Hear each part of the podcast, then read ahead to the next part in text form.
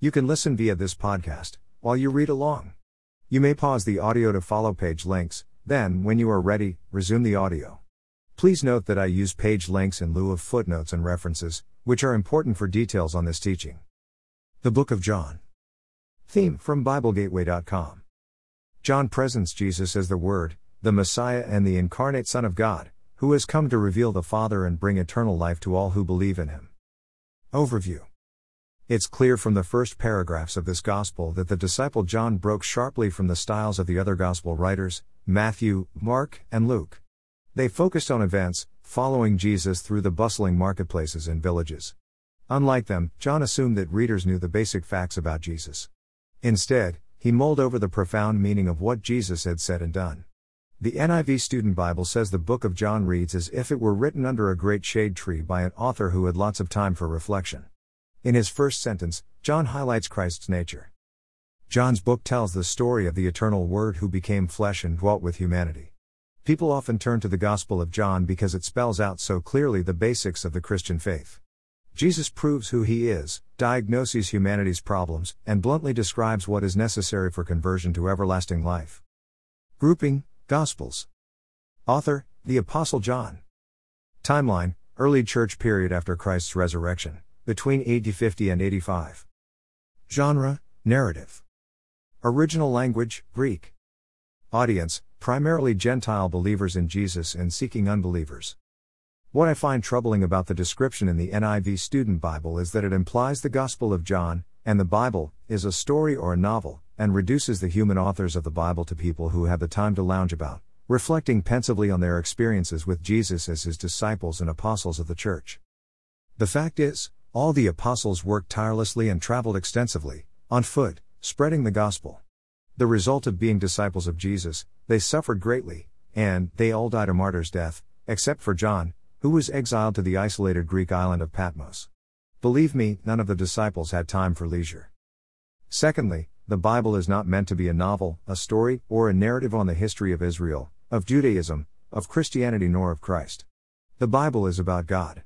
It is about His nature, His plan, His purposes and His ways. Everything else in the Bible is ancillary, secondary, or helps explain the undefinable and indescribable God. The Bible teaches about the path we must travel to find God. The Book of John, likewise, reveals the trail of fiery trials and persecutions one must endure to find God and learn to become a fully equipped disciple of Christ. It is then, and only then, can you become one who is able to carry on the work of God which He prepared ahead of time, that we should walk in them. Finally, the Bible, when correctly understood, is found to be an immensely powerful prophetic book. It contains all the oracles of God. The Word of God is living and active and sharper than any two-edged sword, and piercing as far as the division of soul and spirit, of both joints and marrow, and able to judge the thoughts and intentions of the heart. The Gospel of John is deeply prophetic. Strangely, however, it is usually read at its face value. But, since this is man known as John the Apostle or John of Patmos is also known as John the Revelator, the man who wrote the prophetic book of the Revelation, one might suspect the Book of John is also prophetic. A final note of preparation for this study, it is important to consider that the Bible can, and should be read and understood on three levels. Level number one is what I will refer to as the cognitive level, from the Greek word, dianoia.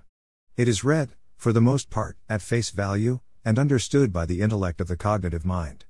This method is informative, but not necessarily transformative. Level number two is what I will call the psychological level, which comes from the Greek word, sush. When read and understood at this level, the Bible affects a person's soul, which is the seat of a person's emotions, affections and will. This level of learning is emotional and temporarily effective as a teacher, but is also subjective. Level number three is the spiritual level, which comes from the Greek word, pneuma, which can be described as the core or the essence of a person. When the Bible is read and understood at this level, it sets or fixes a person's core beliefs. For a Christian, this is the place the Holy Spirit teaches our spirit the truth. This is truly transformative. The wisdom, understanding, and the truth revealed in the Bible, when dwelt upon, meditated on and taken into your mind, it will seep down into your psyche and finally, into your heart which is your spirit, where it does its transformative work. At this point, you are changed, forever. This transformation then wells back up out of your spirit, into your soul, and manifests in your mind, creating in you a new perspective, a new belief system of faith and reason. You will have begun to discover the mind of Christ within you, leading you to think and act with godly wisdom, under the prompting and the guidance of the Holy Spirit. This type of learning and spiritual maturity will come about only with time in prayer, meditation on and the study of God's Word. I realize this may seem a bit abstract to some. It is a shift in paradigm for many Christians.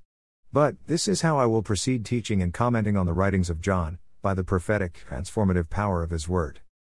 If you are able and willing to take the time to pray, ask God and allow His Spirit to guide you, then you will be amazed at what God will do, in and through your life. You will be truly and thoroughly transformed by the renewing of your mind.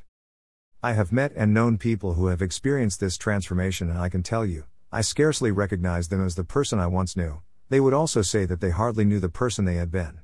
One thing is for certain, if you experience this, you will never be the same. The Bible is the prophetic, creative, causative, inerrant, infallible, living Word and breath of God. Once the Word lives in you, it will tell the truth to you and through you, and nothing will ever be the same. Now, the Gospel of John. John one one to five, in the beginning was the Word, and the Word was with God, and the Word was God. two. He was in the beginning with God. three. All things came into being through Him, and apart from Him nothing came into being that has come into being. four. In Him was life, and the life was the light of men.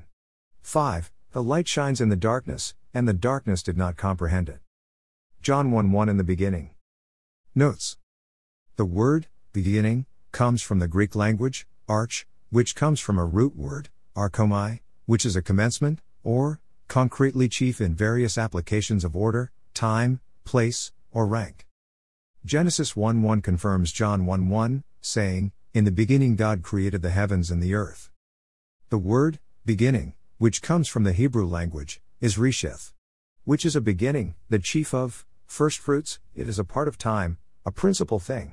It is the first, in place, time, order or rank. Comments. The beginning, as used in this verse, is the origination of all things. It precedes even what scientists call the Big Bang. This comes before even time existed. There was only the Creator, God, or Elohim in the Hebrew language. It is also worthy to note that this Hebrew word, Elohim, is plural. It is the one true God. God the Father, God the Word, Son, God the Holy Spirit, the one God. Whether this was the beginning for earth, and whether that was four point five billion years ago, secular view, or whether it was six thousand years ago, biblical view, it is only relevant in regard to faith and reason. Whether this was the beginning of all things, the universe, thirteen point eight billion years ago, the secular view, or whether it was around six thousand years ago, the biblical view, is only relevant in regard to faith and reason.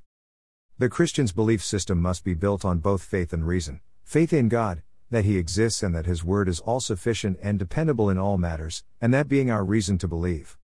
Syncretism. At the heart of the issue is the question, where does absolute authority reside? Is it in the Church, Scripture, tradition, science, last night's dream, or some combination of all those?